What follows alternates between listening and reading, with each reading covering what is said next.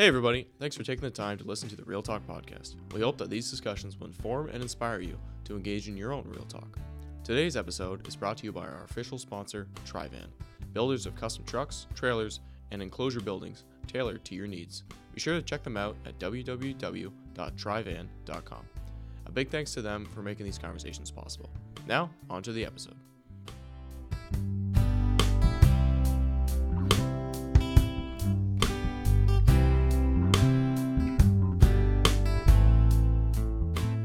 Hey everybody, welcome to the Real Talk Podcast. Not sure what episode this will be, but uh, pretty excited today. We have Hildy Sloots on the program. We're gonna be talking about safe families and all the great work they do. So, uh, Hildy, welcome to Real Talk, and uh, Thank if you don't mind to tell us a little bit about yourself and how you got into that line of work. Yeah, yeah, yeah. Um, it started a long, long, long time ago. Ultimately, that I'll, I'll just give it really quick. But I was told I couldn't carry children, so then I knew I loved children. So I thought I would be starting a home downtown Hamilton for children from the streets. Well, God bless me with five children biologically, and then a whole bunch of others in other ways. Um, but Uh-huh. what what really changed me and got me into safe families was my heart was always for the vulnerable. Then we became foster parents. And um, while we were foster parents, we were asked by the Children's Aid Society of Ottawa, a secular organization. Um, I'm already going to cry. This is terrible. um, to go to churches to recruit more foster families. Wow. And I was like, and I, we'd only been fostering for a few years by then, right? So it was like, what? Ask us. Like, there's lots of other people, but there was something about us, right? That they they that stood out to them. So, and I was like, yes, I would love to do that. What what more beautiful opportunity, right? To go and Mhm. share the need. So I started calling churches in the Ottawa area. So I just moved to Hamilton, by the way. I've only been here for two years. So Oh, we were in Ottawa for Okay. 15 years. Um, so when I started calling the churches, I had one yes after another yes after another yes. So like I just kept calling churches and saying, "Can I come and speak?" We were arranging all of them. A hundred percent of the churches said, "Yes, we'd love to have you." So I'm like, "Whoa, whoa, whoa, whoa! This is beautiful." But wait, I've got five kids. I was actually homeschooling at the time. We were fostering two children. I was like, "Okay, I wasn't expecting this, right?" So then I was just just in prayer, discerning, reading through books, whatever, and it and it crossed my mind in this one picture through a book of Jason Johnson. And he talks about the continuity, right? The continuum of care. So children that are in foster care or that are, or even vulnerable families, there's a cycle, right? That, you know, they get pregnant when they're young, the pregnancy centers get involved, and then adoption or foster care happens. And then a lot of children that age out get into sex trafficking or um, whatever, prison, drugs, whatever else. And then they get pregnant, whatever else. And I realized that this wasn't just about foster care. The church actually had to enter into more, right? So instead of me going to all the churches, I had just been at a conference in Hamilton where Jason Johnson, this guy who whose book I was reading, had spoken. So I was like, why don't I bring the churches together? So what we did is we created a conference um, in Ottawa, and we invited as many churches as we could. But in the meantime, I'd also gone to child and family serving organizations because I realized that it was all connected, right? And um, so I had some of them come as well. So then we had this conference, and it was it was packed, like it blew me away. And people were all excited about it, and, and everybody just kept saying, "So what are you going to do next?" And I'm like, I don't know. this is kind of I had a conference and I thought I was good. But there was an obvious nudging from the Lord and from people saying, You're not done yet, Hildy. Right. Mm. So then, because I was going to these child and family ser- serving organizations and inviting them, when I went to them, they were saying, um, We need help. And I was like, you know, What kind of help do you need? We need people, we need money, we need resources. And I go to the church and they're like, Yeah, we'd love to help, but we don't really know how. Mm. And I'm like, okay, wait a minute. There's people wanting help here and needing help, and there's people here that want to help but don't know how to help. So I actually created an organization, and that was before I heard about Safe Families. It was called Connect Care Ottawa. So uh, what we did is we collaborated, we gathered with church leaders, and sorry, okay that I'm Oh, bumping the mic? Oh, all good. Got to use my hands. Um, so so we had them actually in a room together and it Mhm. was the most beautiful like experiences we would meet i don't know how often we met but sometimes there was 25 in a room sometimes there was 50 in the room And I remember the one that we had, there were like, we were sharing as child and family servant organizations and churches what each person was doing. We kind of ran around the circle. Am I totally going off of No, who I no, am? no. This Keep is going. Okay, fantastic. okay. 'Cause I'm like, I didn't mention my family or anything like that, but Oh, we'll get there. so okay, we'll so um, how I got into it is what I'm getting at, I guess. So we met with them, and then churches were sharing what they had opportunities for, and these child and family servant organizations were asking for help. And right there in the room, they were like, "Hey, I can help you," and "Hey, can you help Mhm. me?" And it was just this beautiful sense of one body of Christ, one church, one kingdom under one God, just sharing right there Mm. how this works. And then, oh, this was my most beautiful moment. We had a, a, a CAS worker, a supervisor, sit right beside a lead pastor of a church. And the pastor turned to the CAS worker and said, I always thought you didn't like us. And this woman, she had long hair, I'll never forget, and she flipped her head and her hair kind of came around and she's like, No, we need you. And I just had goosebumps like right to the core because that right there was the gospel, right? Mm-hmm. It was this interpretation of the church that the world hates us and we need to stay away from that. And the world saying, sorry, we need you. Mm. The world needs the gospel to be brought to these people. So that was just just the most encouraging moment for me to kind of go forward. Anyways, we continue with that, but then even then, after that, as foster, as a foster parent, um, I was still kind of in this proud moment of I knew I had to do this right, and you know, I was things were moving around and moving forward. You, you guys get what I'm saying, Yeah, right? We yeah. kind of go in this air. And then God really convicted me one day when I was um, putting my little foster baby to bed. And her grandparents brought her to CAS because they couldn't care for her.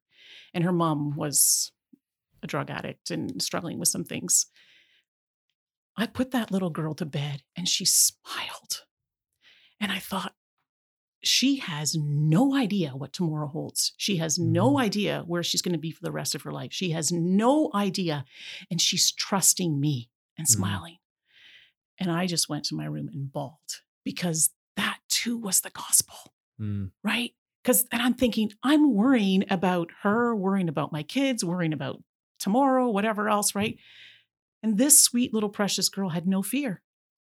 And I was just like wrecked, to use youth words, whatever, because I was convicted that, you know, while I was still a sinner, Christ died for me. And I didn't like, I got it throughout life. I, I always knew Christ as my savior, but it wasn't until that moment through this vulnerable little girl that did had that had had no safety net, had no understanding, did not have a family even at that point because we we were just starting to to foster her and I, she didn't know. Mm. That's our life, guys, right? Like we don't know what to holds tomorrow. Put Mhm. your head on the pillow and smile because there's no more vulnerable Yeah. place than to be sleeping because we're completely out of control. It's the most beautiful worship. And that's just what I felt from that little girl. And from then on, I'm just like, take me wherever you want, Jesus, because I got to tell the world more. Anyways, Yeah, that's amazing. Yeah. yeah. Wow. Quite the testimony off the bat. Okay. So, okay, so you got involved. You started this organization, Connect Yeah. Care, you mentioned. So, how does that translate to getting involved with Safe Families? Yeah. Where did that go? Yeah, good question. So as you can see, God changed my heart through all this, right? And there's there's a few more stories in between. And then my husband got a job in Ottawa, I mean in Oakville, and we moved here. And I was like, okay, I'm going to take a year off. Not going to, you know, just kind of settle in here. It was COVID as well, and I'm just going to kind of get to know people. And we, we thought we were mm. moving into the house with two, and we ended up moving in with nine. So there were a few more people because of lost jobs and whatever else. So it was a bit overwhelming. But I actually kind of went downhill. My mental health went down, and my husband's like, "Honey, get back You at gotta it. get out there." I know what you're burning to do." So, um, so I did. So I first was involved with Care Portal, um, which is an organization that I'm also quite passionate about. It's it's actually I, don't know, I won't go on to Care Portal, but anyways, that didn't work out for for me, but with, just with the person I was working with. So then I connected with Jen Francis, who I'd also actually met in Ottawa before I left there as well. So we connected, and she's like, Hildy, there's all kinds of people in Hamilton that are interested in safe families, but nobody wants to start it. I was like, pick me, I'll do it. So so I did. So this was March 2021. I don't know, a year ago, I guess 2021. Wow. And um, yeah, I gathered a team around me and then prayed and prayed and prayed. And we had to raise a certain amount of money. And, and even that, we were supposed to kind of raise $32,000. And I went to a guy and he's like, What do you need? And I said, 32,000. The next day I had the check in my hand. So I'm like, Okay, God's really confirming that we need to do this. So then we set up um, a leadership council. And I actually hadn't planned to to sit in the director role in the Hamilton Halton region. Um, I really wanted to, you know, stay active with my family and get to know whatever else. But mm-hmm. then it was like, I don't have to do this on my own. So we actually hired an assistant right away. So there's two of us that are working in tandem. But yeah, then I went to churches and started sharing about it, got volunteers. And I was already in touch with the CAS when we came here because we were going to be respite um, foster parents for my brother, who's a foster parent. So I had already had an in there. Mm-hmm. And I'm not afraid to talk to CAS workers. I know a lot of people have some trepidation, but they're just like you and I. And yep. so we had a connection right away with the CAS um, too, and they were interested. I've done numerous presentations with with their teams and and so on. And then started talking to pregnancy centers and other people as well. So yeah. Wow. So, well, maybe you can just give everybody like an uh, an overview of what Safe Families is, and then like yeah. obviously you running the local chapter, but what does that yeah. mean? Like, yeah. Yeah, no, fair enough. So, Safe Families really is responding to a lack of connection in society. So, um, we we respond to families that are in crisis, what we say, and crisis really is kind of just a spiraling down to a certain place where you can't manage life on your own, right? So, and that can be in any circumstance a health issue, a loss of job, um, even having a baby, right? If you don't have connections, or even coming to the country. Um, we have children that have some high needs, whatever, just certain situations that the parents are just exasperated or overwhelmed with their situation. Um, and then what we do, we we wrap what we call a circle of support around that family. So we usually assign a coach that meets with the parents and, and kind of set some goals, right? So they're in this crisis, they're in this position where they're struggling. And then um, we help set some goals and we kind of help them get connected. And that's kind of our goal, right? To, to find resources, to find supports that would be naturally in their life. Mm. And then we have what we call family friends, and they're just what you and I know as friends. And they're they're beautiful. Just text, a call, bring a meal, whatever, bring it to an appointment. And then we also have what we call host families. And host families are the families that will open up their homes to children. So if there was a circumstance where the parent the parents needed a break or if they were going into the hospital or something like that, that there would be another home for these children to go to. Mm. And then the the other part of it is a, as a resource friend, and they're very um, they're they people they're people that respond in very tangible ways. So um, I love t- telling this story, but one house, um, one family that we supported, were uh, their family, their house was infested with bugs, mm. and like absolutely infested. Like mm. you couldn't find a corner that didn't have one in the couches and like everything, right? So what happened is we had to remove the children from that home, so they stayed at someone's home for a little while, and then we had a couple family friends walk alongside the parents during that time, and then we had the whole house, the complete house emptied like every last thing, fumigated twice. Um, the walls were wiped and washed. Everything was cleaned up and refurnished in three days. Oh, wow. And that's because the church responded. And so the resource friends were the people that got the furniture, dropped it off, brought meals to the point that there was a Christmas tree set up in the end, meals oh, in the wow. freezer. Now, isn't that awesome? Mm-hmm. The best part of it is, is that the neighbors were noticing. The landlord's like, what the what is going on here? And he got them a new fridge and a new stove um, for them because, and the teachers and the principals of the school, the kids were going, were like, what's going on? Like these kids are doing better. And it was just this, the gospel was on display, honestly. So hearts were changed by a very tangible response to a family that was in a hard place. Wow. But the, the church is full of resource people. It's full of friends. It's full of people, right, that could respond. So now this family has connections. And if they get into a circumstance, they know who to call. And mm-hmm. they've got friends through the people that hosted their children. And the, and the, host family stays in touch with these kids and celebrates their birthdays or whatever else with them. Or so um, so that's kind of how safe safe families works. There's another part of it. If you see a picture of this called the ministry lead. And the ministry lead is really key for us as the staff of Safe Families because they're the liaison for the church. But we also call them like shepherds and shepherdesses. So they will kind of help oversee it in your church as well and encourage you. And because, like, as a foster parent or as a host family or as a family in Safe Families, sometimes the circumstances are really hard. You guys just Mm. heard what I'm dealing with right now, right? So Mm. we want to make sure that your church is aware too who's involved in some of these situations. Right. Um, but you already have this circle of support. So in that circle, you're also communicating. We've got little WhatsApp groups. So you're supported, and then the church is around you yet supporting. And no one's alone. Like I know the line's kind of overdone. We're all in this together, but truly as the body of Christ, we can't do without each other Mm. and and we emphasize that that if you're not good at something ask someone else to fill in that because that's their strength right so i'm actually a terrible cook so like i'm not the meal maker in this part but you know but that's kind of the point of it but Mm. Okay. There's lots of other people who are so you know. yes Yeah, so like- you mentioned the chapters yet. So Safe Families is actually an international organization. It's in it started in the states with a man named Dave Anderson, and he was a, um, a psychologist, psychotherapist. I forget exactly what he was, but um, he had people coming to him and asking for support, you know, mental mental support as such and counseling. And then they would ask, like, "Can you take care of my kids, or can you help me with my kids?" And he's like, "Sorry, that's not part of what I'm supposed to be doing." And then he walked into church one Sunday, and he was like, "There's all these people here." Mm. So um, and then he started Safe Families. So that was in the states. It's kind of exploded across the states. It's also in the UK and and and just recently starting in China as well, which is kind of neat. And then in Canada, it came in 2012 um, with Jen Francis, and and it kind of started off slowly with a couple of chapters: Toronto, Winnipeg, and London, and now it's just exploding across. So we have local chapters. So there's one in Niagara, there's one in Brantford, there's one in Kitchener Waterloo, and London. Um, Guelph is starting up now, Chatham, Wessex, and so on. So, and then Wow. out we- uh, west as well. So Winnipeg, Edmonton, Steinbach, and I'm probably missing some. Wow. But- So obviously the need is tremendous. It is tremendous. Yeah. Oh, like yes, we get calls daily, and the waiting list is is just growing. Yeah. It's it's. And like I said, the hospitals are calling us, the schools are calling us. Uh, Yeah. Today, a pregnancy center called us. CAS is always calling us and referring us. So Mm. it's Wow. filling a gap it, it's truly filling something that that we all need we all want to belong we all want to be seen we all need support but the other thing is and and this what is what breaks my heart more we're doing what the church should always have been doing Mm.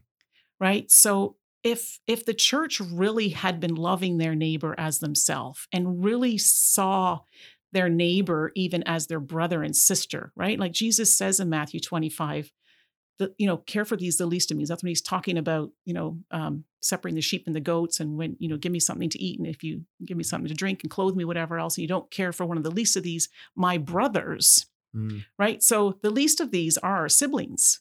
So if we had continued to do this well, you know, years past or should have done it, the CAS would never have been have been formed. Hmm. But because the church really didn't care well for their neighbor, we had to start these institutions Hmm. and these organizations. Do you think that's like partly like being like a a symptom of having like immigrated here or Mm. or it being a fairly new country? You know what? I've- kind of thing. I've had I've thought about that a lot. Um but I don't know, right? So I've been wrestling with this fact even of what family is Mm. because especially being away from my family for a while, like 15 years, our family became our church, Mhm. right? In our community that we didn't go to grandpa and grandma's on Sunday or whatever else, right? And Mhm. and on the flip side of it, we did have one, we had a very small church, but we had one family that was kind of the core family in our church. And my kids were friends with a lot of the kids, but they could never visit them on Sundays or have them over because they went to Nana and Papa's, whatever. Mm. All of a sudden, we felt isolated then, right? This was Mm. our family, and we thought together, but it just opened our eyes to our family is believers Mm.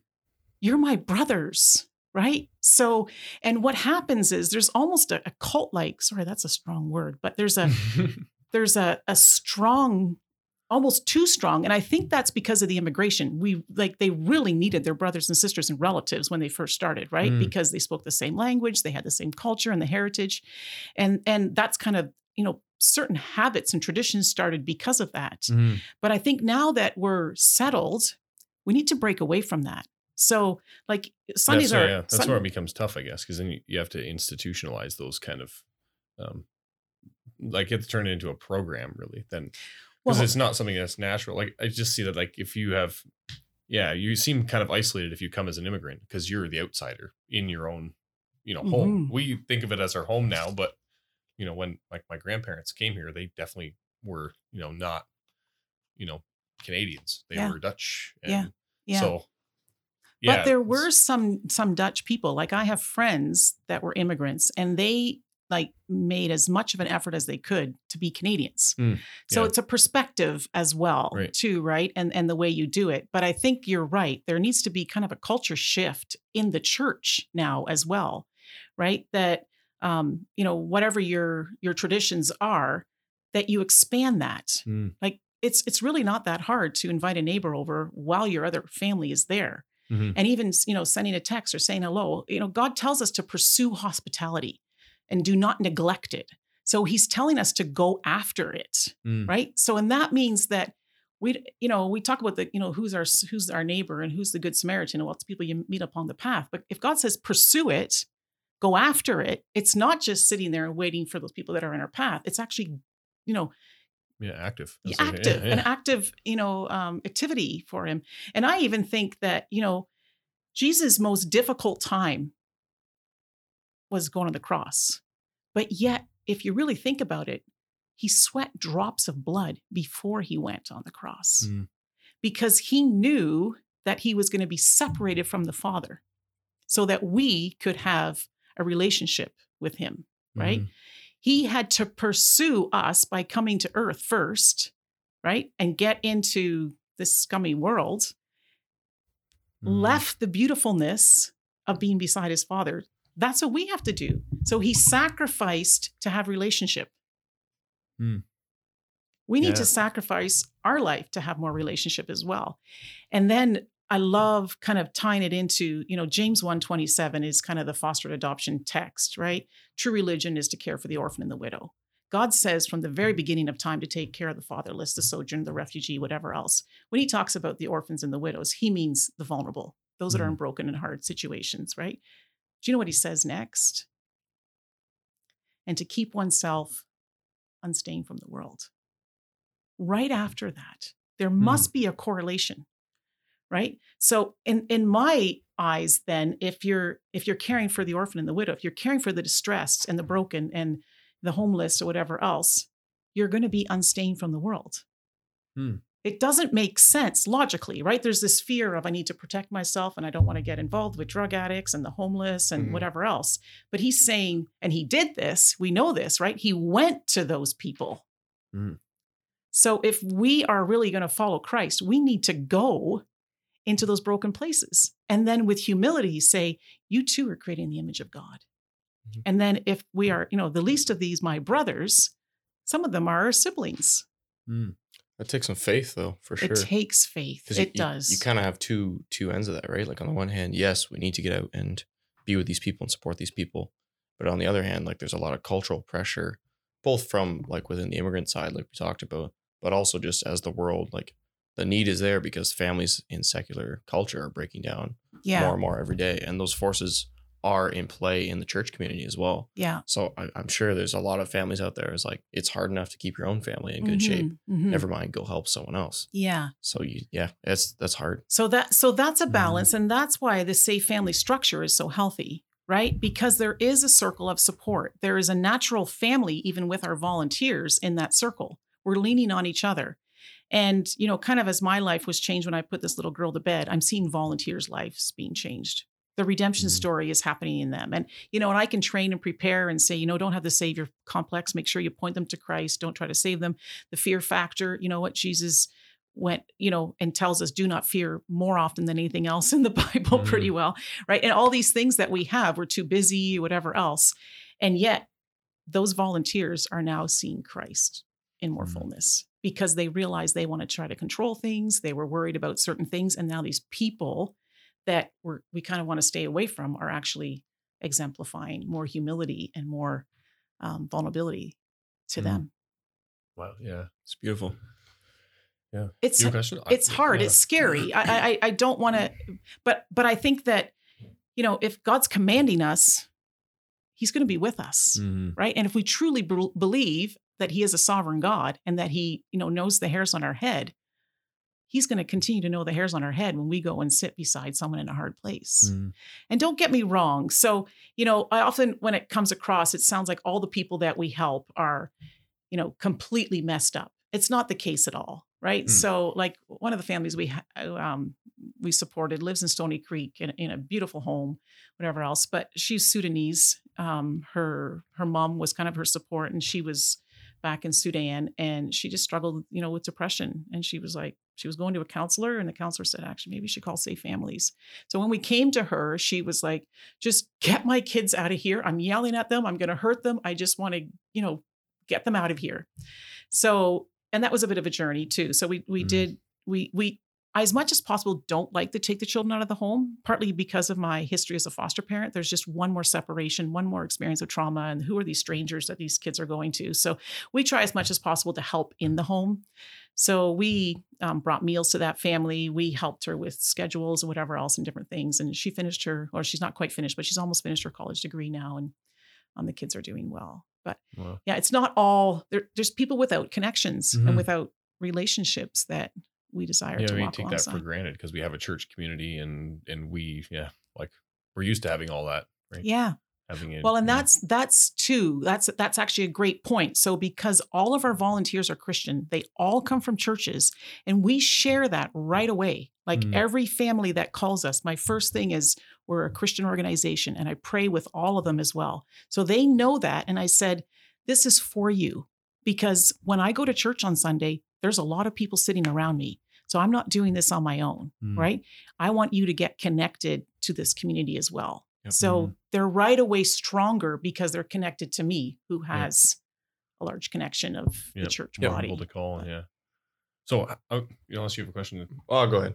I'm so I'm curious, like, just for, I mean, I'm not overly familiar with like CAS and stuff, but like, how does that, um, what is CDS CAS's role traditionally? I mean, it's probably not all that old either, but yeah. Um, and then where do you fit in into that picture? Are you taking over their job? Like you said, they call you for. Do they call you for help or like?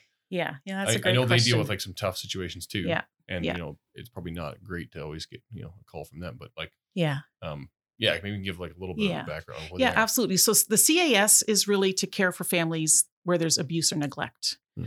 Safe Families desires to prevent ne- um, abuse and neglect. So we we like to say we're kind of in the preventative okay. um, space, although we are also in the um, uh, intervention was foster. We support foster care and adoption as well as well as the restoration, which is those that have aged out and are stuck in a hard place later on. Oh, okay.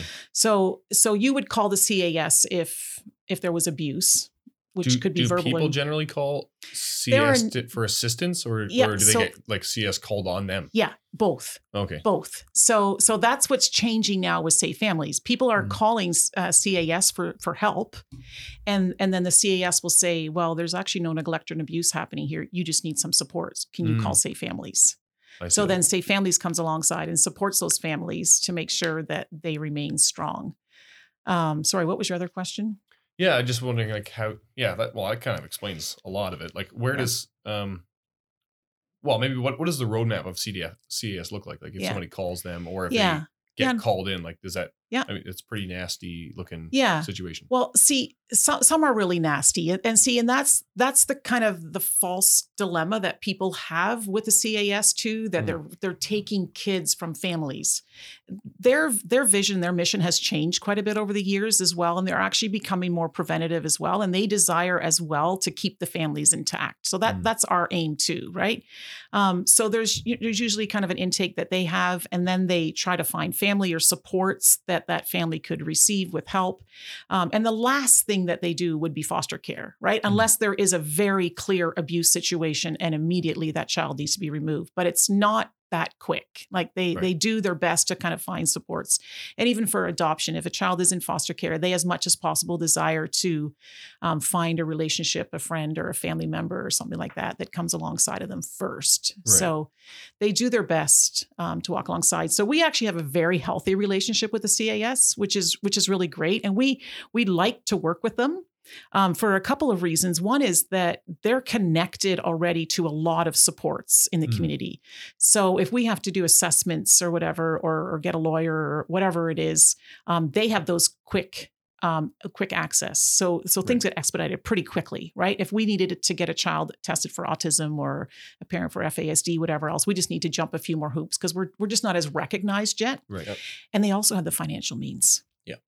So they can support with extra bus tickets or even covering um, temporary housing or whatever else schools you know lunches like right. they can support financially in a beautiful way so we like to keep them kind of right. close by the difficulty is the families that we are supporting do not want to be involved with cas no. right so although some of them do like sometimes of the intakes they want their cas worker there as well just because it's a trust relationship right. as well but i will tell you something neat um, i'm going to cry again I had a meeting with about 50 supervisors from the CAS here in Hamilton. And um, I, sh- I shared the vision or whatever, a little PowerPoint presentation of CAS.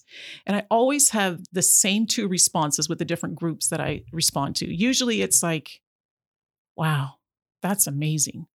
Or I'm not sure if this is like, is it too good to be true kind of thing.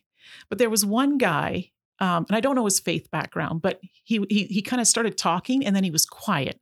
So he started, everybody was quiet, right? And then he was quiet for a minute. So whatever he was going to say, we were all going to hear. And he said, if safe families, and I believe if the church really does this work well, they could eradicate the CAS. Wow. That's pretty powerful right? Because he got that if we as a church were aware of what was going on in our neighborhood and we're really paying attention to our neighbors, whether we're in the country or the city or wherever we are, we would prevent abuse and neglect. And we'd be able to help the refugee, the sojourner, the voiceless, the fatherless, and poor and the needy. Wow. They get it. Mm. And they also get that they need the church. Yep. That's a great spot to That's make not inroads. something. It's not something you hear much, right? It's like this is a bit out of the blue, but uh, do you ever run into like? I mean, we'll back up. In in politics, there's a big push on the whole LGBTQ gender side of things, and especially lately with certain laws that being passed, you can only uh, counsel and, and affirm their choices, whatever that choice is. Yeah.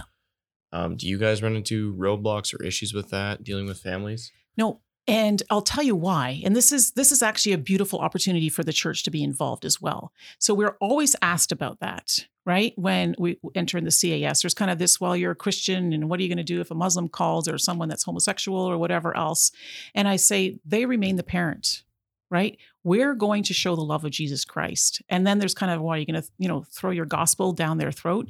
And I said, well, I love the Lord Jesus Christ and I can't hold that back in whatever capacity it is. So I'm going to show love.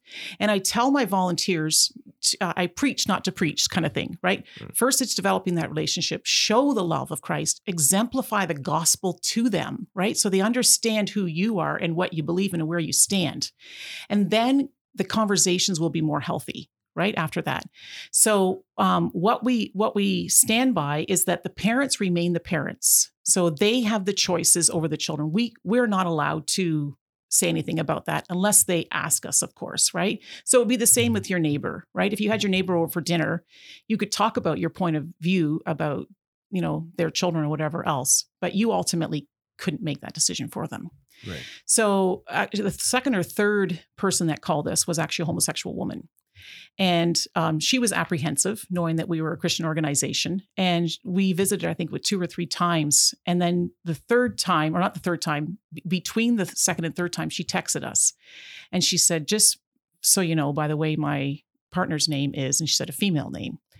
And she said, But I haven't felt any like negative relationship with you, and I want to continue with you. And we would said, We would love to right? Walk alongside of you. So she came with a premise of fear, mm-hmm. and we dissipated that because we were faithful in our love to her, right? We have another family with a, a transgender um, child, and the same thing. They know kind of where the volunteers stand. It's a bit, you know, the different volunteers kind of different perspectives on it as well. So, but because we're in this circle of support, the volunteers are also dialoguing how to talk about it. Mm. And um, we talked about, you know, how to speak about it with her and the mom very early on.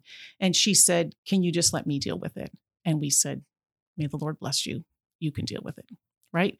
So, but if she mm-hmm. ever asks us questions, we share what we believe yep. mm-hmm. in in our perspective because that's my conviction right and i stand before the lord in that so we we've never run into roadblocks if anything they've seen more love than they've expected from christians mm.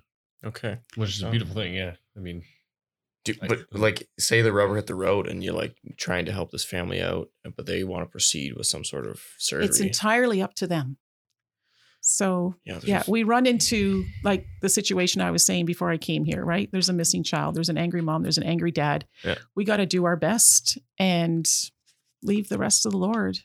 And and the Lord's leading it. And this is where I can see him smiling down on me saying, Hildy, you you know, you know, I've got my eye on the sparrow. I've got my eye on this little one too. I'm working on you. I'm working on this woman. I'm working on the dad you know, just stay close to me. Be faithful to them as I am faithful to you. Don't forsake them because I don't forsake you. You're a mess too, Hildy, right? Like, and that just wants me to go further into it. And it, it's mm-hmm. hard, right? And and Jesus went into hard places. He also did go up to the mountain and had time with his father, right? There is there's definitely an emotional drain that is walking alongside hard situations, but Jesus gets it. And, you know, he went to the synagogues he gathered with, but he spent most of his time with people that he wasn't even supposed to be, right? Mm-hmm. The lepers and whatever else. And he touched them, the prostitutes, and went mm-hmm. near them, hugged them, loved them. And we're kind of, yeah. Yeah. Wow. It's a messy world. Yeah, no kidding. You have a question or I got another one if you want? Yeah, no, go ahead. Okay. What do you think is your biggest challenge at Safe Families? Like, is it resources? Is it people? Is it certain problems you deal with continually? Well, that's kind of a multifaceted, faceted question, I guess. So, what are the biggest problems as far as the growth of it, or the volunteers, or the families that we're serving, or what? What mm. can you? Can okay, you yeah. What is your biggest challenge in the day to day work that you do, and then after that, we'll go to growth. Yeah, for us, the the day to day work is that it's heavy work really, uh, you know, in my role and my assistant's role, you know, we start every Monday off with the Lord and we just pray and we bring the families before the Lord um, because it's heavy. And like we're the directors and we got to make decisions of what do you do next and and we've had to pull out of some situations where the families were abusing our volunteers as well so and that's a tough call because then i'm convicted of i'm just saying be faithful as jesus is faithful and then i'm saying actually I need to protect you as volunteers. You need to remove yourself from the situation, right? So uh, that's that's hard, but I also need to be mindful that God has a story too, right? And we're not the savior. Mm. So hmm. any little bit that we can share, they might grab onto, right? That mustard seed. So that's that's probably the heaviest in the day to day. Um, we're always and even navigating and triaging the waiting list as well. So how do you decide like you, you can't just go down the list because if it, you know if a baby's going to be born tomorrow, you need a host family tomorrow, right? Mm. And then you have to bump some other people down to get that family up, which also means you're going to take more volunteers because we always put a circle around. There's always a coach involved, so so that triaging is kind of difficult as well. And the other thing is, um, like I just met you guys. So this is kind of what happens with us too. We meet right. this family, we kind of spend an hour with them, we get to know them, and then we start making some goals and moving forward oftentimes it isn't until two or three weeks or a month later that we find out more. Right. So then it's like, oh, okay, we need to regroup here and figure something else out or whatever else. Right? right. So so that's hard and that's hard on our volunteers. And and as you know, as the directors, we take responsibility for that. But in reality is we didn't know either. do, you, do you find people trying to manipulate? Often? There's there's a lot of manipulation yeah. um, with those that are like have been caught in the cycle. Yeah because they know how to manipulate the system. They're pretty jaded. They yeah, and and they they know what the church people are like, right? But for the most part, um, once they understand our, our true faithfulness to them, there's not much of it anymore, right? Because they just think we're nuts. And right. it's like you're going to bring more meals, and you're going to come and take me to the vet with the like the cat, and and you're going to come and give me a bed, and like they're just like, what's the rub? Yeah, the catch? Yeah. yeah. And, and mm. then and then we're friends. So and that's that's my favorite thing about safe families so so we say we come and enter in with a crisis crisis situation and we set some goals to kind of get out of that situation. But what happens next is we have this circle of support. We have these friends around these people but then we remain friends with them. So they have our personal contact information and for a lot of them they're at our house right? For a meal or for whatever yeah. else or we take them shopping or whatever you want to do. Mm. so they never lose us so be, they call this because they didn't have connections. Now they have forever connections. Yep. And they've got the church family and the extended family that we have as well. Do you find that's a challenge personally? Because you probably know so many people now. Yeah, I was just talking about that with my um, assistant this morning too. Like, because and that's why we set up coaches right away. It's very important to us. So, you know, Natalie and I, um, as directors, we oversee kind of the whole picture and then we have our coaches kind of that oversee each individual circle. We're in touch with all the coaches as well.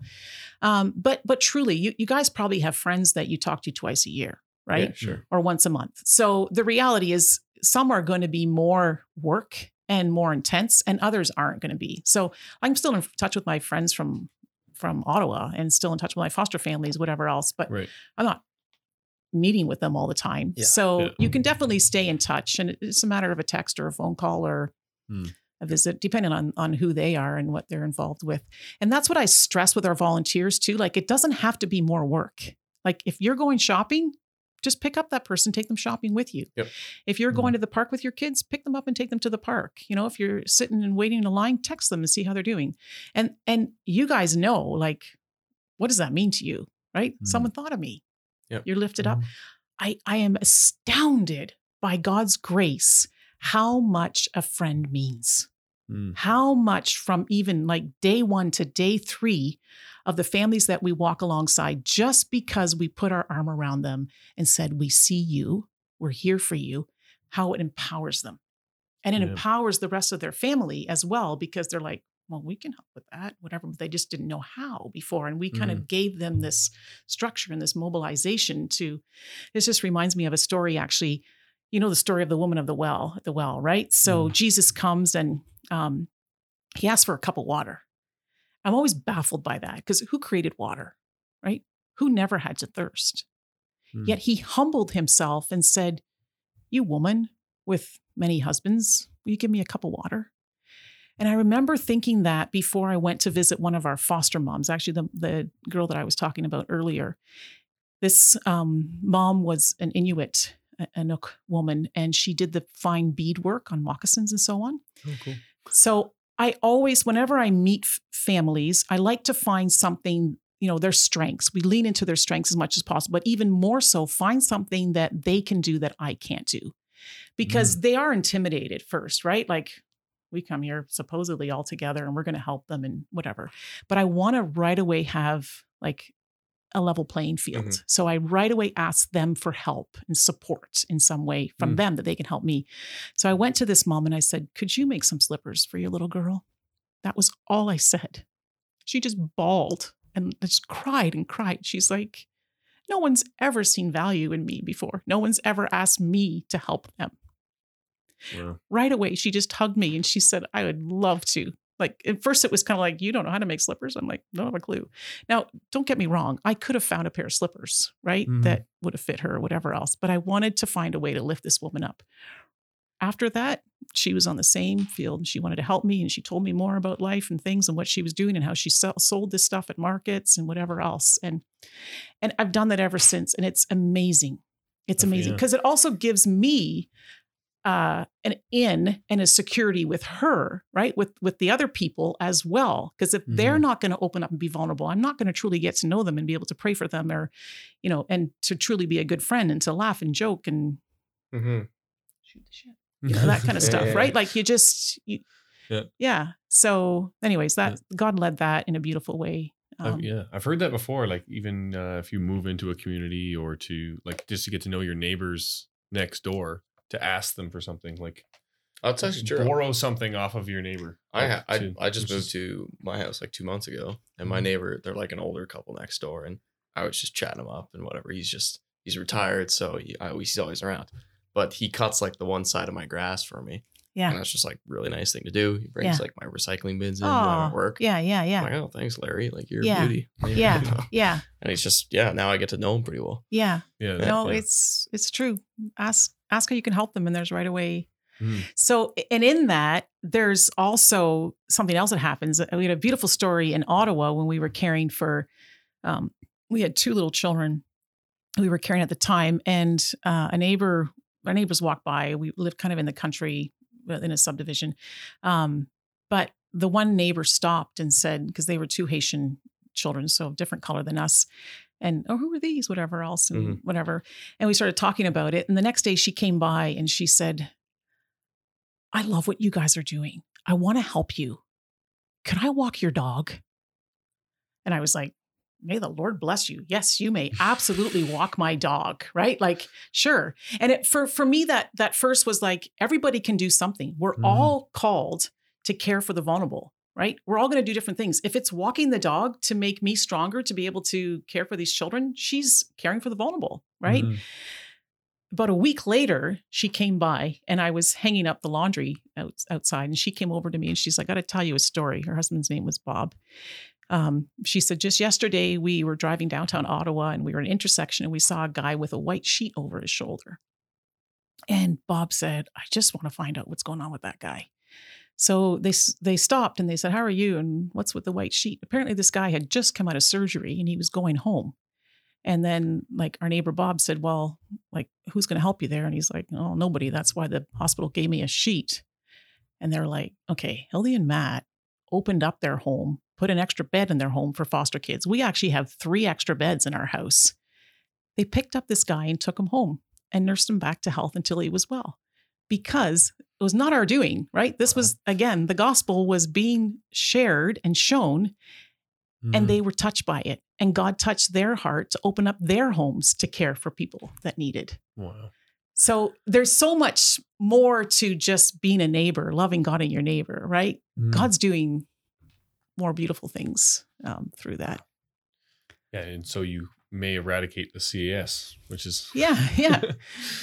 Yeah. Wow, it's not a bad goal. No, it's going to be a long time. Yeah. Like, like you know, and and my goal, kind of for Safe Families, is that every church in the Hamilton Halton region knows about Safe Families and volunteers. The other side is that no family is left without connection. Yeah. Right? Mm-hmm. That's a big prayer but God goal, is an but... almighty God and can do amazing things. So mm-hmm. why don't we look forward to that? Mm-hmm. Right? And and yes, this world is a mess right now. There's a lot of yucky things going on and tensions and whatever else. But if we truly believe that God is in control and that we are his hands and feet and we're his ambassadors and advocates, let's go, brothers. Let's be mm-hmm. bold. Let's go and and you know change the world one person at a time by sharing his love with mm-hmm. those that that need it most. Wow. Okay. Yeah. So obviously you can get in, well, you can get involved by going to your website, I guess, yeah, and click yeah, get involved, yeah, which is not very hard. Yeah. Um, but could you explain the like you mentioned that the CAS will you often like to stay in touch with them because you get nice monetary help from them, which mm-hmm, I'm guessing is coming mm-hmm, from the government, mm-hmm, which is coming mm-hmm. from all of us. But well, they don't help us specifically. They don't help safe families. Family they help the families. If yeah. you just kind of like, hey, go get that. Yeah, yeah. Well, so it's kind of like that. Yeah. Right. So, but how does your um or how does yeah how does safe families um fund structure work? Do you yes. have any like resources that you're yes. able to provide or like So what I or? do is I come to Tyler and uh, Lucas, Lucas and I say, hey guys, h- how are you doing? let me tell you about Safe Families. Can you hand over your money now to support us? um, so yeah, financially, um, yeah, I go to to business owners and individuals, but also to churches. Um, you know, I do different presentations at churches, and usually that that's kind of my my favorite, really, right? Because then you know the church is also committed. But um, it's it's really not hard to give to something that's changing the community through oh, the church, right? So, um, but yeah, our funds come through businesses, individuals, and, and churches ultimately. Right. Yeah. Is there like so? Is there a budget that you run on it, as a local chapter? Yeah. Or is it like well, you kind of raising money as it's needed, or is it like? Yeah. So, yeah, kind of as a local chapter. This this is actually an area I don't like talking about because right. I'm married to an accountant and and he takes care of the numbers and the money and, and I just say yes, dear, kind of thing. So right. um, because we're like we're not even a year old yet in Hamilton, right, yeah. so we're we're kind of changing the budget as we go along. We hired um, the two of us and, and we're hiring someone already in September as well, who's already working with us now. But we're we're growing so quickly. Mm-hmm. So we actually have a fundraiser coming up next weekend. We're hoping to kind of cover the salary of one of us, but we're all part time as well.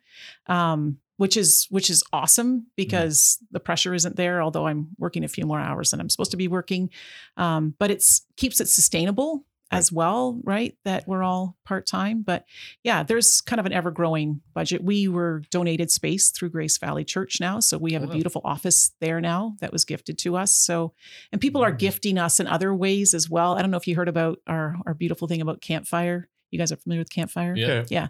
So we had a, a couple of families. Um, I forget how it actually started, but um, Natalie reached out to, no, no, actually, it was a small group from a church that reached out and said they would like to sponsor two kids to go to Campfire. Yeah. Oh, cool. And like word got out and other churches wanted to do that now too. Mm-hmm. So I think there's 20 kids now that we're supporting through Safe Families going to Campfire because of church donations. That, yeah. So yeah. Yeah, yeah. so you know the church responds in in other ways as well financially too, mm. which supports our families too. We also have a meal ministry so, you know, that's a financial give too. We have a couple churches that are invested in that. And then we have a freezer, they bring meals. We always bring meals to all of our families. That's kind of our first gift of grace and kindness to them.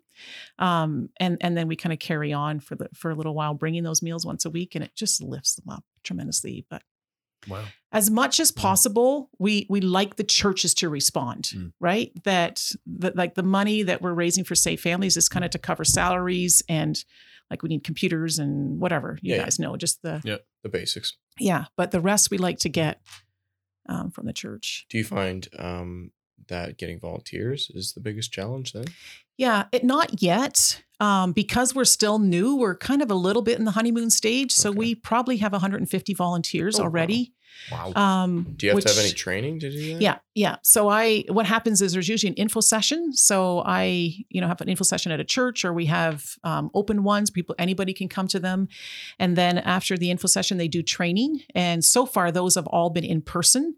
And that that's really important to me because Safe Families is a relational organization, and I want to keep that relationship also with the volunteers. They get to know each other, they get to know me, and um, I get to know them. Um, I know that a lot of other chapters do it virtually, like there's a recording, and that's what I'm actually be working on is creating some of those trainings. But yep.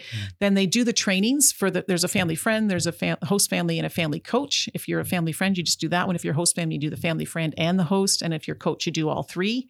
Um, but I will say what I like about the the personal relationship in the training is sometimes they think they're signing up for the family coach or something that and i'm like uh, or the other way around the family friend and i'm like actually you have some pretty phenomenal gifts i think that you could do well here whatever mm. else because there's this like let's just try the family friend that sounds easy but right. they're all easy the as far drug. as yeah. yeah it's but like the coach is really just facilitating and yeah. guiding and the host family like so anyways it's all kind of divide and conquer but so mm-hmm. and then there's um they need to get references they need to get a police check if they are host family i go into their home and they i walk through the home and we have a checklist to kind of make sure that it's safe um and what else that they have to do yeah there's like i come down and meet them i kind of do an interview and a conversation so they understand the role and we get to know a bit more of their personal story which is really important mm-hmm. to me i like to match you know, if there's a family that struggled with addiction, you know, they could help support that or right. whatever. Yep. It just kind of meets that. Um, hmm. So yeah. is there is there any like um,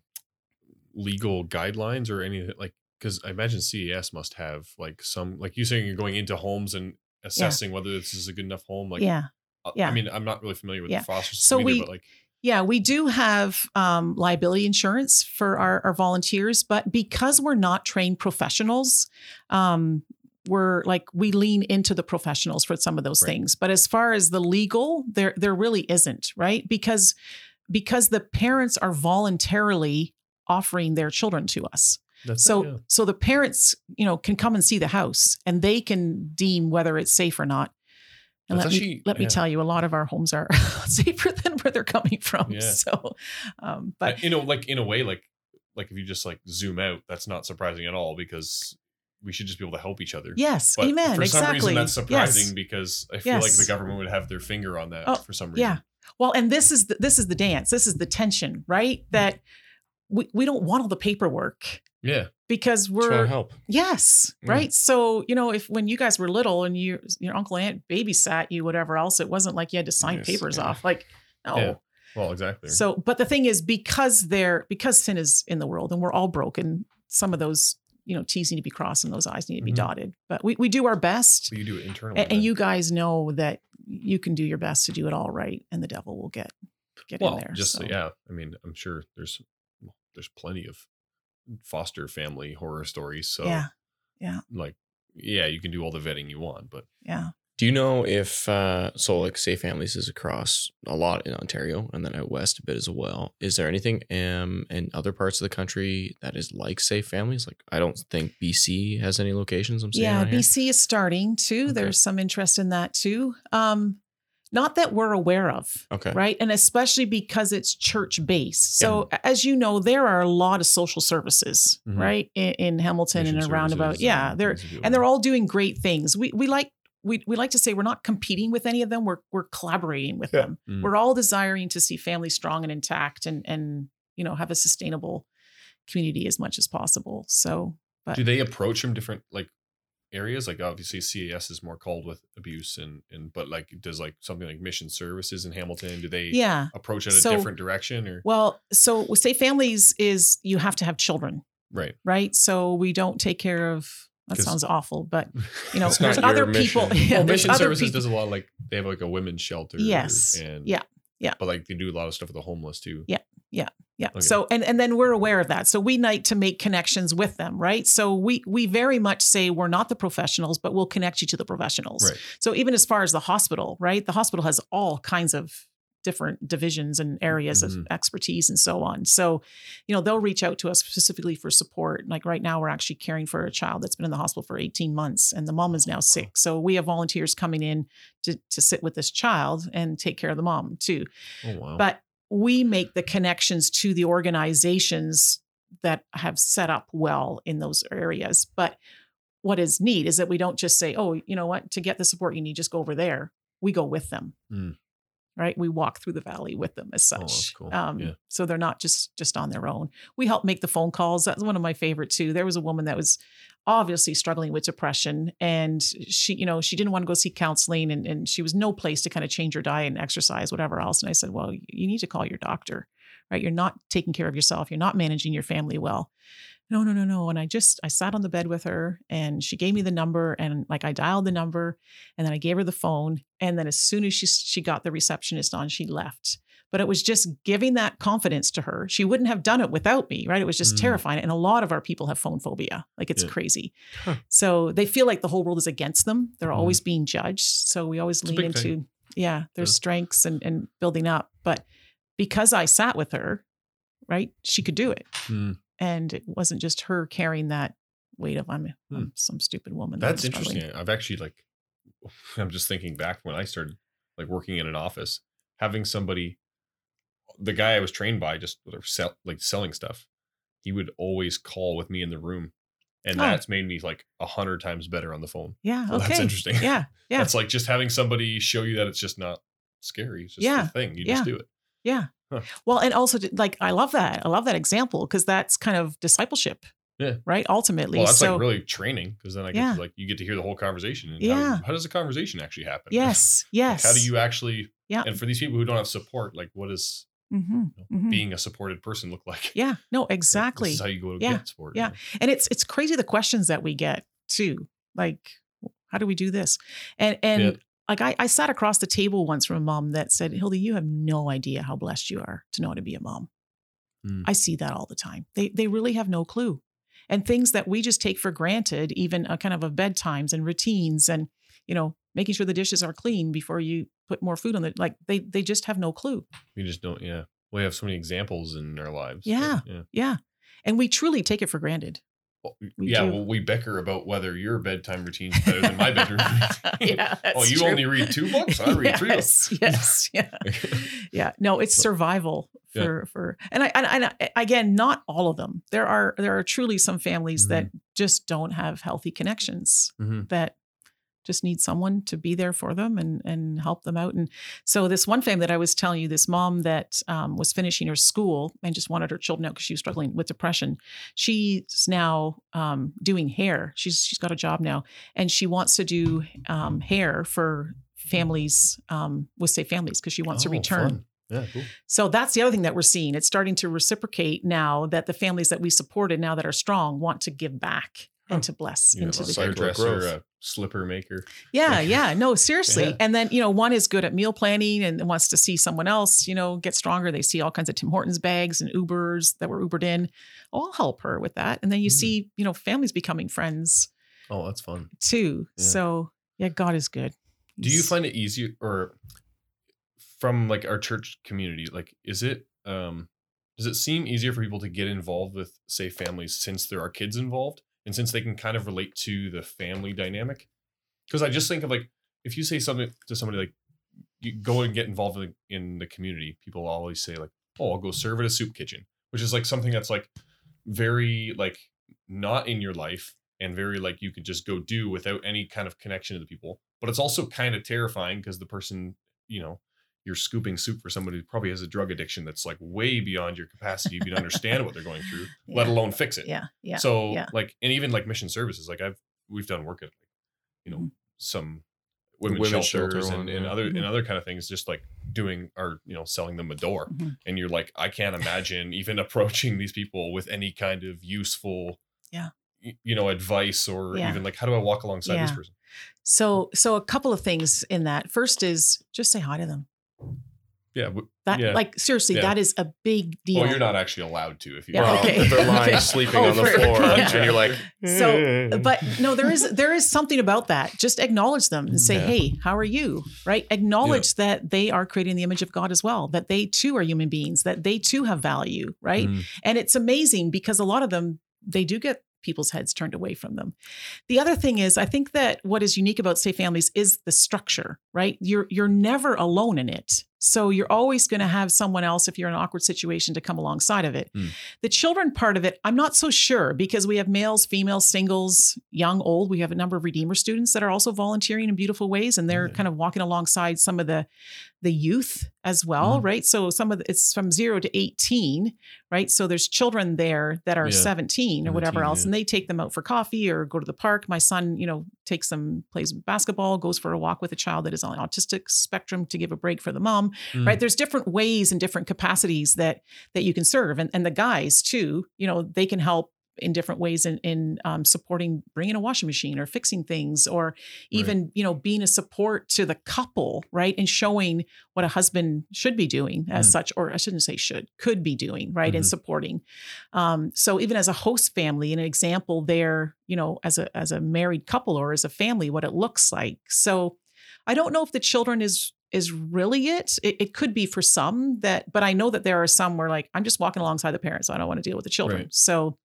um, right, I guess yeah, each yeah, yeah, each each to their own. But I just feel like like, like it's easier to relate to somebody who's trying to uh, develop something that you well you may have a better grasp on like mm-hmm. what is yeah what does a good mm-hmm. bedtime look like you're struggling with this well, I, well, think, I can i actually know how to do yes like, so i think that your perspective is a little a little off in that. So what we like to say is really just come as friends, mm. right? Don't come with an agenda. So right. there's goals as such, but that is kind of to build community. Right. and get yourself well in a place where you can do it yourself. So it's not that we come in and try to fix things right. or to come even with our special gifts as such. We're really just I shouldn't say just, it's it's actually huge. We're we're a shoulder and a hand mm. and eyes to see them really. So there are definitely circumstances, and yeah. you know, there's a, a, a, family with three little boys, and one of our our volunteers is taking them fishing because he loves to fish, right? So there's oh, definitely fun, definitely that. I do that kind of thing. Yeah. yeah. Well, and that's that's the thing. This is what I like to say, and this is my favorite part: is the interviews, getting to know you, right? Like then what are your gifts? What can you pour into? Because mm. sometimes mm. we don't even know what they are or where we can help. It's like, no, I don't like, I don't, can't open up my home. And it's like, You're, right. you're a beautiful creation. You have gifts, you have talents. We all are called to mm. respond. What's your part in this? Right. So, and it could be yeah. we have a mechanic that um, says, bring all the cars to me and I'll take care of them for free.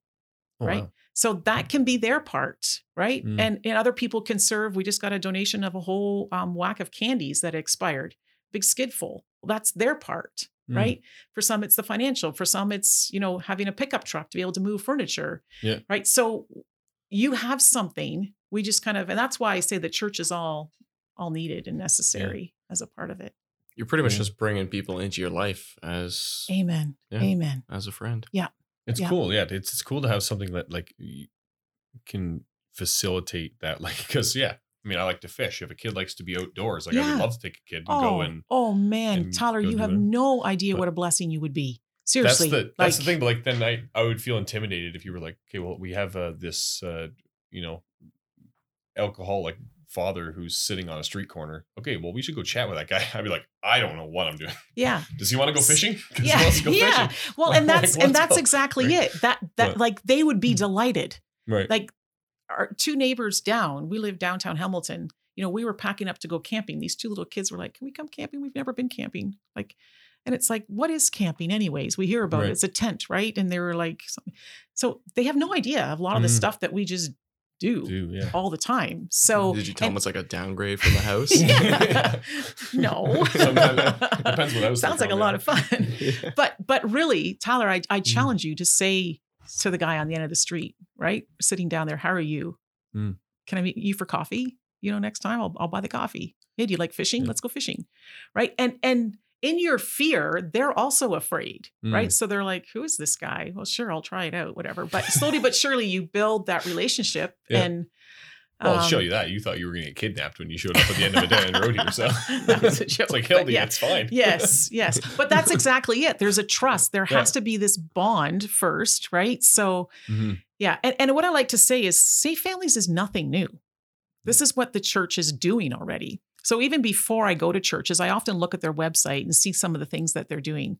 And I kind of build you know build on to what they're already doing there's mm-hmm. cultures in churches too right some church might have sports camps another church might be you know serving the shelters whatever else lean into that and say mm-hmm. just stretch a little bit more in that but keep doing what you're doing Safe Families just gives a structure for you to support. So like my husband does a tax clinic, you know, if if someone came to him and shared kind of the struggles that they're in, you know, he could say, "Oh, I'm so sorry to hear that," or he could say, "You know what? I, I know someone yeah. that can help you with that," and then connect to the volunteers, and the volunteers would naturally have a support, and then we can respond right away to a need mm-hmm. there instead of, "Oh, I'm so sorry. Have a good day." Right. Mm-hmm. Yeah then you have a connection right away. Yeah, so. I mean, there's a lot of programs that we run we're running in our churches that we encourage people to bring their neighbors to, yes. like VBS or yeah. like a, yeah, like a vacation yeah. Bible thing in the summer or yeah, or something like that. Like yeah, well, and campfire is a great example. Yeah, that, right? yeah. But to yeah, I mean, for a mother who's struggling to have a break from their kids for like eight hours a day for mm-hmm. a whole week and a half or whatever mm-hmm. in the summer is like could mm-hmm. be like life changing. Yeah. Well, and the other thing is I think that you mentioned this kind of earlier. It's easier easy for us to bring soup to the soup kitchen or serve mm. soup at a soup kitchen, right? I'll never forget um, in Elmont where we were serving breakfast to the high school um, kids or the elementary. I don't know. Anyways, some school kids. Um, they were beautiful school kids. I don't mean to demean yeah, them at all. But, kids. yeah, they were beautiful. But one of the the girls said she went through like breakfast programs for her whole education, and she said no one said to me, "How are you?" and mm. "Who are you?" Right? Yeah. so so think about that right? We're doing the good deed of giving mm-hmm. the nice food and whatever and, and don't don't dismiss. That's important. Mm-hmm. that's very important. But at the same time if we just said how are you? and found out a little bit about their life you know and then took them aside and prayed with them or whatever else met with them again or even followed up the next time they were there oh how did your exam mm-hmm. go or how's your sick mom doing? or you know how's your dad doing? and i'm sorry you heard your like whatever. Yeah. how's your pet doing? Some of that's important to some of the people too. That's one more mm-hmm. little connection and it's not that big of a deal. A little goes mm-hmm. a long way. It does. It's that ripple effect. it's just like a natural thing if for us. Like do it. Yeah. It's well, it's like Maslow's hierarchy of needs. Yeah. yeah. Like yeah, exactly. Once you are like once you're yeah. Sh- like your whole shelter and everything you're figured out in your life, like to go to just express a little bit of interest in somebody's not unnatural. but for them, it's like the first thing that they yeah. Well, and even life. just a compliment, like mm. a lot of families you know, don't necessarily grow up with a lot of compliments and a lot of praise. So if you say good for you, they're just like, what? Wow. What did I do well? Like it's yeah, it, it's unbelievable if you how small yeah. a little bit of Jesus goes. Mm-hmm. Like and it Jesus is is far bigger. Yeah, it's immeasurable. But, but yeah, just a little bit of encouragement, even like even uh, not to again, we do this all the time, but like Jordan Peterson is I was thinking the same thing. I yeah, like, I, I, I knew Jordan Peterson on this podcast again. like, yeah. no, but like just giving people like that little bit of encouragement, and like yeah. just, it like just goes them so far. That's yeah. his and, thing. No, yeah. it brings him to tears every time he talks about him. It's like it, unbelievable how little encouragement people actually need to go get their life together. Like, hey, how are you doing? You need someone to look at you and be like, hey, nice job, man. or like a friend who actually cares about what you did and not just yeah. like someone who you know wants something out of it yeah wants something out of it which is yeah yeah and, and, that's jesus mm-hmm. really right he was three years he did all of his work and well he's still working of course but you know what i mean like on earth yeah, yeah. and he was just there to say hey can i go to your house for dinner hey i'm going to heal you and hey your mm-hmm. sins are forgiven and whatever like it was just well, it was a big deal. Don't don't dismiss that. But well, the things um, he, like the, even the interactions, like the small interactions with like yeah, like a prostitute here and like yeah. yeah, like a woman that no one would talk to or like just the small thing. And the interactions aren't like and Jesus came back and interacted with her over and over again. No, it's like a small yeah. thing that like yeah. changes everything. Yeah. Yeah. Is, yeah. Well, and the and the other thing that I that I want to emphasize too is that you know, we are children of God. Mm. I don't think we really understand that. Like we are engrafted, we are fully secure in Christ's family. We, he's my brother, mm-hmm. right? So we always have a sense of security, no matter how much we mess up. Like mm-hmm. that in itself is, is already a gift, right?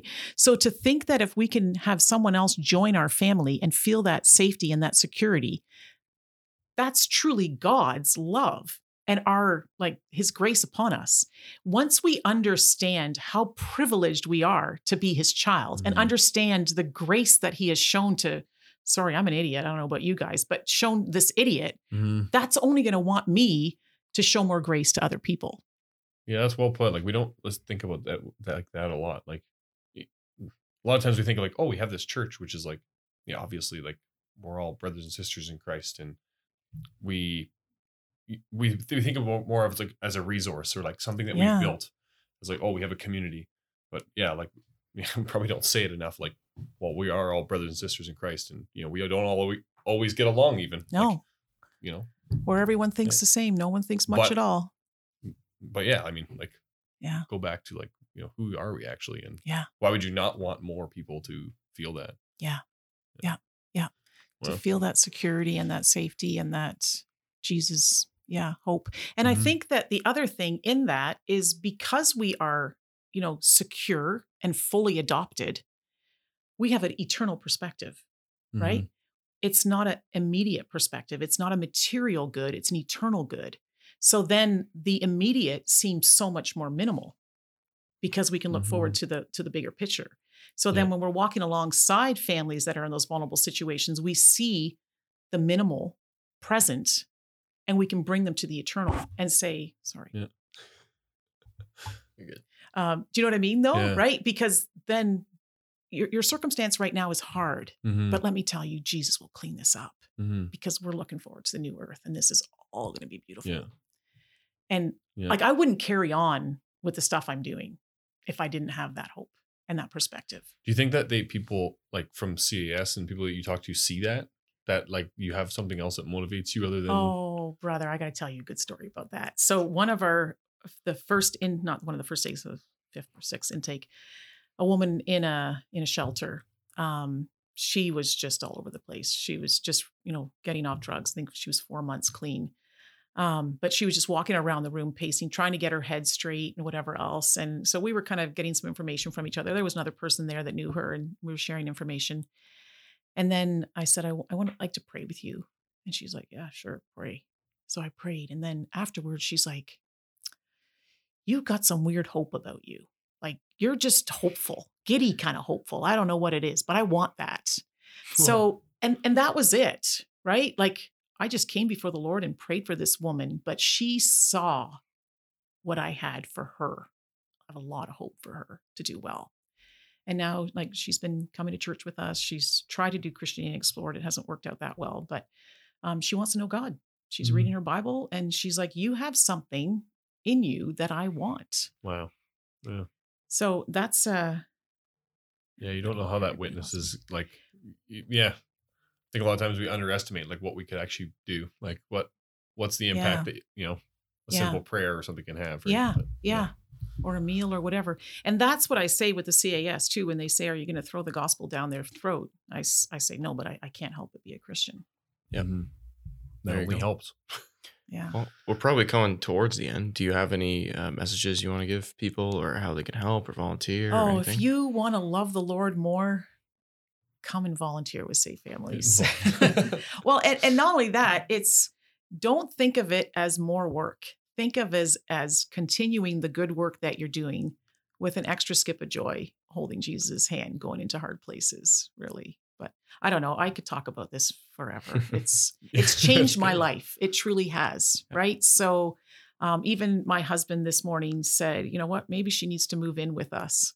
And i was like boy honey you know and then i had to send a text to someone because i um, yeah someone that we're connected with is still dealing with um, racism against them and very, you know, really quite bitter about the black um, situation as such. They're they're black as well, and so I was texting. He's like, just just say like, I can see this is hard for you.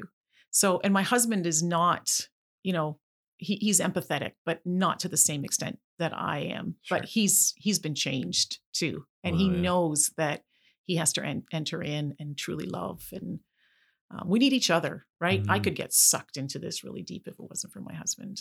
And yeah, we need each other to lean on Christ. Wow. Yeah. Well, you seem like you're doing great work, like, but also managing. Oh, glory to the Lord. Mm-hmm. Yeah.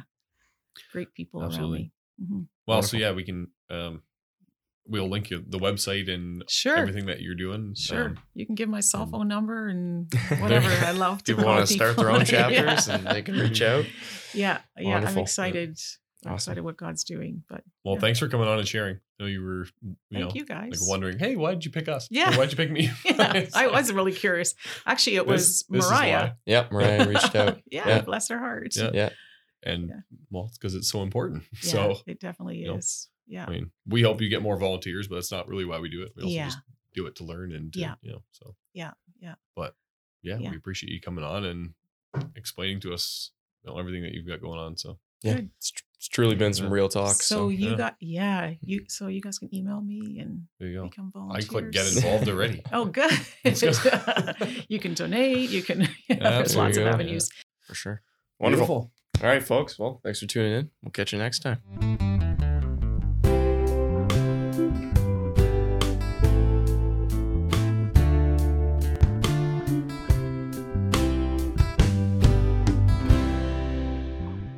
Thanks for tuning in to this episode of Real Talk. We really appreciate you taking the time to listen or watch the show. If you want to send us your feedback, and we'd love to hear it, please email us at reformedrealtalk at gmail.com. If you want to find us online or social media, we got a lot of great content there. Just search Reformed Real Talk and we should come right up. This show is created and produced by myself, Lucas Holtfluer, and Tyler Vanderwood, and our wonderful podcast manager who does all the editing is Mariah Tamiga. So we're really thankful for her contribution to the show as well. That's all for now, folks. Thanks for watching or listening, and we'll catch you next time.